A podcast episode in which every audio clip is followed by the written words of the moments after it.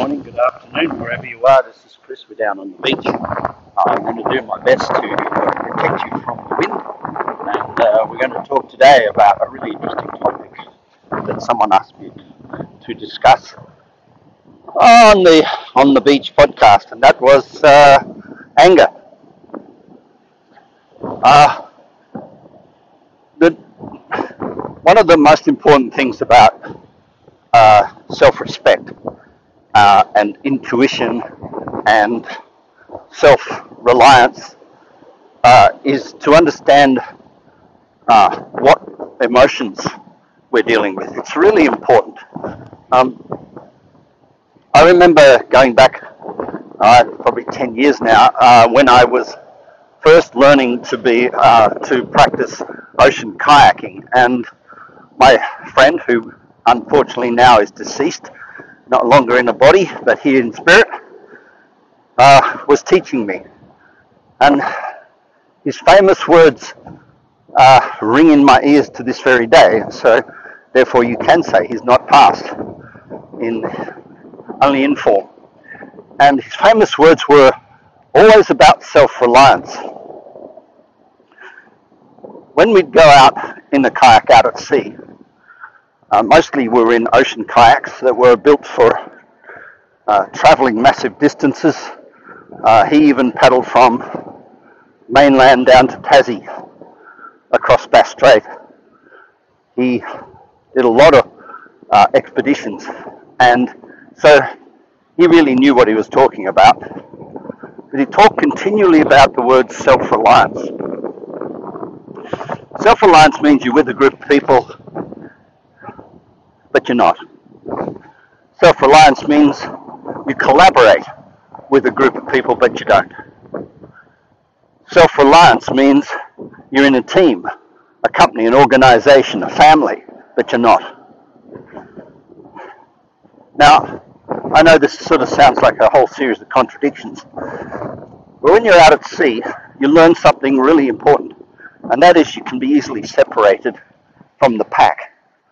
Uh, in an ocean many times. I went out with him, and apart from the occasional good luck where he was on top of a swell and I was on top of a swell, and uh, I could see him pop over the top of a swell, but more often than not, I'd be up top of a swell, and I, uh, uh, the depth of the wave, the swells, was so deep I couldn't see him. He was down the bottom, I was up the top. We were like yo-yos jumping up and down. So we always would describe where we would go and where we were heading in case we got separated. One time I went out in the ocean with eight people, eight kayaks, and at one stage I couldn't see one single person.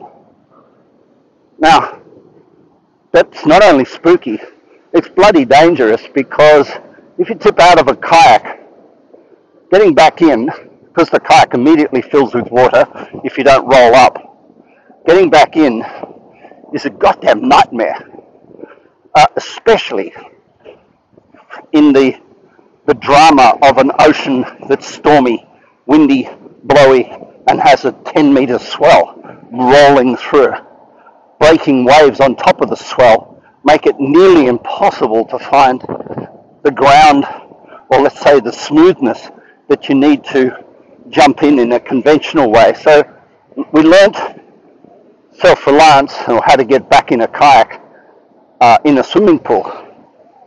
And it was so good because we learned all the techniques of how to get back in the kayak in the swimming pool or in the calm of uh, Sydney Harbour on a beautiful warm day where the ocean was clean. We learnt all the skills in environments where you didn't need to have them. But that's base one. So you learn that you can get back in if you really know how. But what you don't learn from those situations is how to get back in when you really need to get back in. The probability of falling out of a kayak in a flat ocean is very low and the possibility in a flat ocean of friends coming to help you is very high because you firstly can see each other. Secondly, uh, it's not dangerous. But in a wild ocean, where, where there's a swell of even just a couple of meters, but there's a wind blowing like today, and therefore whitecaps, which hit a kayak and knock it flat. You can't bring two kayaks side by side very easily because one will spear through the other one or spear through the occupant of the other one. They become uh, 180 kilo full of water uh, bullets or rockets or submarines or whatever you want to call it. And these kayaks, when they're full of water, you think uh, they're going to be immobile, but the waves pick them up and be, they become just mobile battering rams. And most injuries that happen at sea in sea kayaking are caused by a kayak that gets sort of half or full of water, leveraging against an arm or a person using their paddle to brace themselves in a kayak that weighs well in excess with it when it's got a lot of water in it, well in excess of 80, 100 kilos, travelling at 15, 20 kilometres an hour sideways. They use their arm to brace and paddle to brace the kayak, and of course snap their shoulder, pop their shoulder out. Those injuries are really common. Being hit on the head, make, being made unconscious is a second big possibility, and then the list goes on. So, what we learnt in the cool, calm, collected environment of a laboratory, such as a coaching session, such as a pool session, such as at Sydney Harbour, was impossible to apply when it was needed. And I think that's really important for, for us all to understand when we're doing daily habits and we're doing emotional management and we're doing things that will eventually need to be applied in the real world. It's very rarely that the smooth, calculated, delicious coaching environment, which is over a Teams or a Zoom meeting, where everybody's cool, calm, and collected, will be the real world when that we need to uh, be able to use the skills we're learning and apply them uh, uh, with integrity. So self-reliance is not knowledge. Knowledge is stuff that you can read out of a book. Knowledge is how to roll an Eskimo roll a kayak, how to uh, get back in a kayak once you're out, how to empty it. We had, some people had foot pumps, most of us had electrical pumps inside the kayak, uh, like activated by your foot or a button that would electrically pump all the water out of the kayak in a few seconds. These things were really expensive and very important. The idea of pumping your foot on a pedal while waves were hitting you from all directions and your spray sheet didn't cover the hatch of the kayak and allowed more water in as quickly as you pumped it out. The idea of that in the real world, in the ocean, was ridiculous. And so, real world application of techniques really requires real world environment to test. And creating a real world environment to test a skill, such as survival in a kayak, is bloody dangerous because should you not succeed in practicing the skill, you're in the real world of not being able to be rescued. So the beautiful people, Mark Sundin and Rob Mercer, these beautiful people who take people, take people out at sea and allow them to practice real world skills in kayaks out in the ocean. These beautiful people take an enormous responsibility. And I've seen Rob Mercer or Mark Sundin, I've seen them get out of their own boat into the ocean, leave their own boat floating adrift in, with a leash to swim over to and hook a leash on a person or another boat that's become uh, uh, shipwrecked, call it that, during a practice session. So rather than say, oh, it's too windy, we can't take you out here today, they say the opposite. It's really windy, it's really choppy, this is the perfect day for a practice.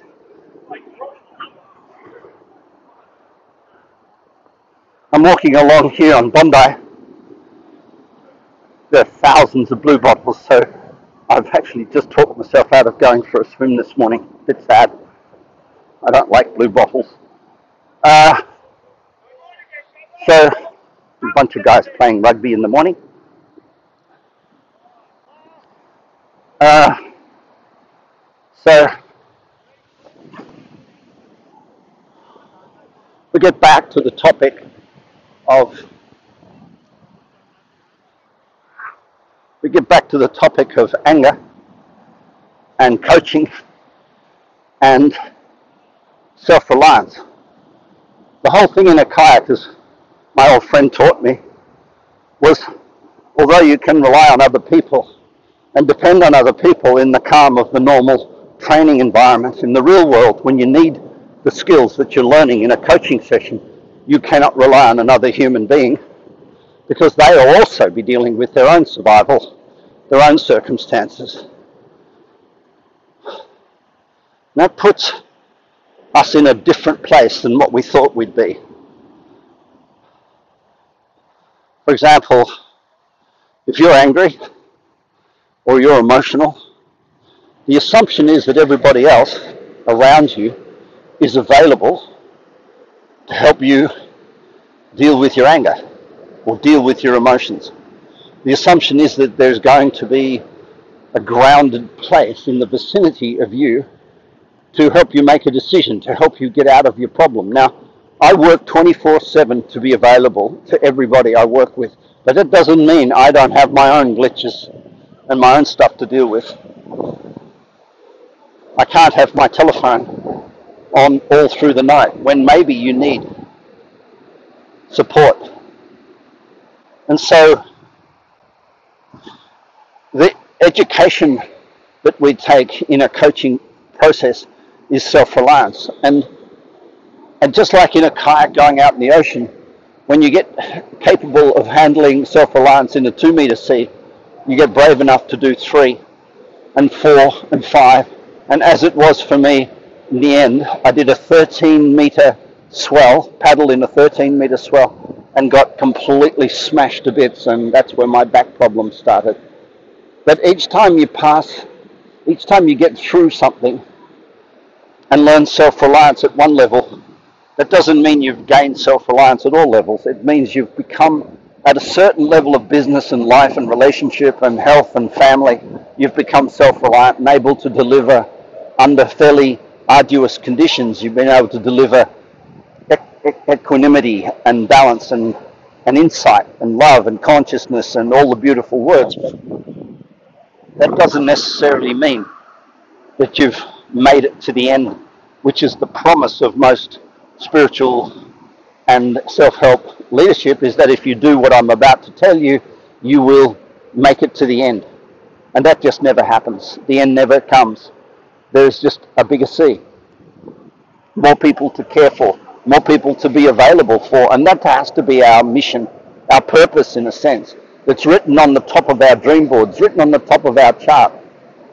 It has to be that we want to be more and more available to more and more people and therefore be more and more self-reliant in larger and larger seas so that we can take others out and educate and train them in the ocean that we've chosen to be our profession or life or style or purpose in life. And so it never stops. my birthday's coming up soon. And I'm surprised when I calculate backwards my age. But every single day I wake up and I go, how do I become more self-reliant at a bigger sea? I'm still paddling my kayak, but in a different form. So I don't paddle anymore because of the back surgery, but I, but I am still, in a sense, being educated by Chris, my beautiful friend, in the art of self-reliance and how to deliver safety to others and take them out in the next bigger sea for themselves. Anger is a self-reliance in a, at a business or a personal sense relies on self-awareness. Self-awareness is, is simply put to identify and, not, and name and nominate the, the emotion that is, I suppose the word is interfering with uh, the equanimity of your life. And that means that quite often you'll say, gee, I feel really good at the moment. I don't need to see Chris. Or I feel really good at the moment. I don't need coaching. Or I feel really good at the moment. I blah, blah, blah. But those times when you're feeling good are usually times when you're just not conscious of the emotion that's inside you that is actually making a huge impact and, and will eventually have a huge influence. So self-awareness in summary is the ability to not name and nominate an emotion. And today I wanted to give you a few hints as how to name and nominate uh, anger.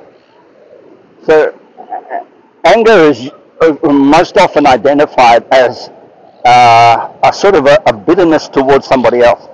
So when somebody is pissing you off or you don't feel attracted to your partner or when you don't feel um, positive about your work or you don't feel good about your uh, uh, job or your life, where you feel like you want to withdraw a little bit,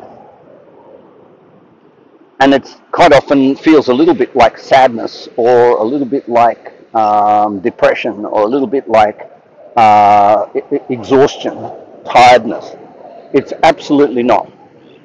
That's a misinterpretation of the real source of, of, of your dilemma.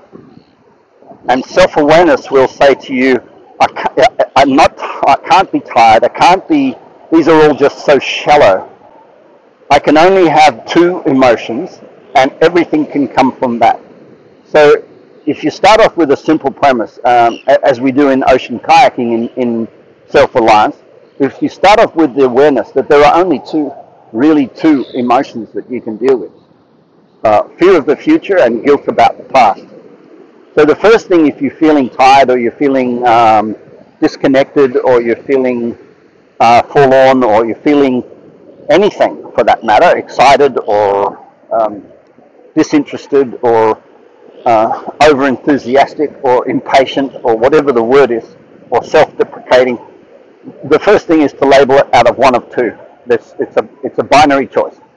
Uh, you're either uh, experiencing fear of the future or guilt of the past. The second part of that is to realize that fear of the future usually rolls out in two or three uh, primary, fundamental, very dark and very deep emotions. Jealousy, resentment, and anger. Guilt about the past rolls itself out in three primary emotions. Sadness, which is another word for hate, judgment, criticism,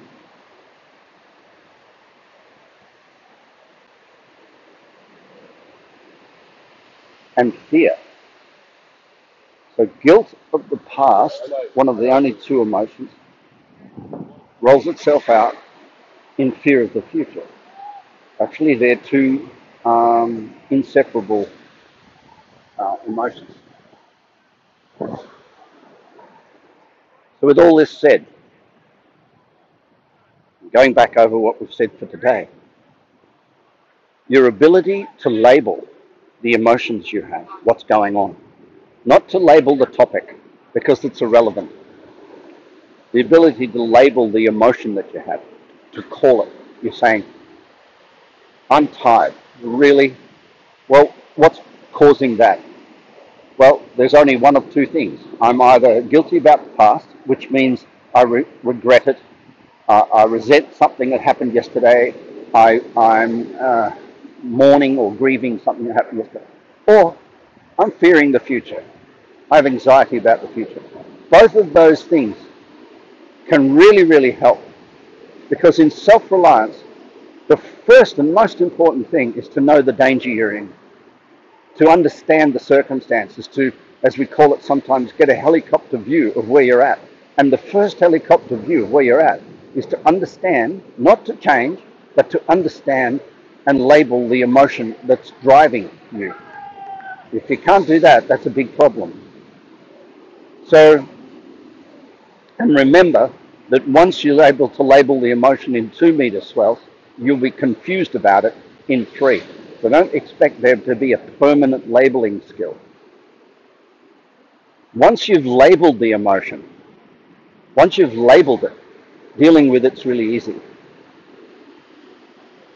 Anger is probably the most common outcome of fear of the future and guilt of the past. Anger is the go to for most people, and it's most often called fear, it's most often called depression, it's most often called uncertainty, it's most often called insecurity, it's most often called resentment, it's most often called disappointment, and it's got so many uh, trivial words that if we try to solve the word, we're really in the shit because what we're trying to deal with deep down is anger, and anger is a preventative thing. The, the ego has anger to protect. That's what its primal uh, uh, uh, function is. Protect. And so, if we're, if we're in a state of protection and we're therefore angry, there is no way we can enter the realm of, of being able to diffuse it. We, we are the bomb and that's where maybe sometimes a phone call to me or uh, a text to me will help. And you say, I'm angry, but I don't know what about, or I'm angry, and that's making me feel tired. I'm angry, I don't know what this is. And to work through it, because uh, just to finish this out, the, the, the most common emotion that I find people walking around town with is anger because it's a disapproved emotion.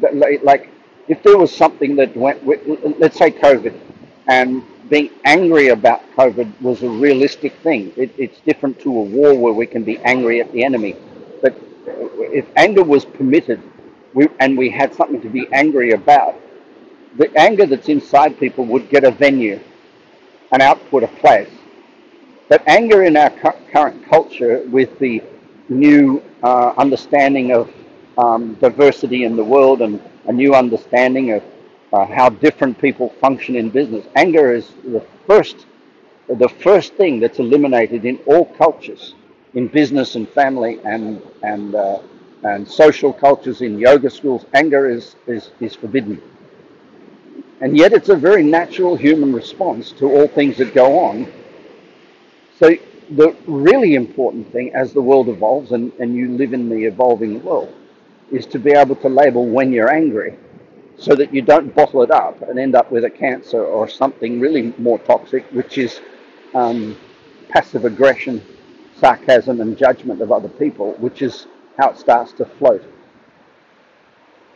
I hope you've enjoyed this podcast. If you have, share it around. Um, and again, once we've labeled anger, once you've been able to be self reliant in the understanding of identifying what emotion is driving you, then there's a great opportunity to do some work on it with uh, with uh, uh, different techniques of breathing, different techniques of mind control, different techniques of getting back to uh, whether it's fear of the future or guilt of the past. There's different techniques to actually be able to help you uh, do what nature intended, and that is uh, feel the anger, but and know the source and, and evolve from it and grow from it.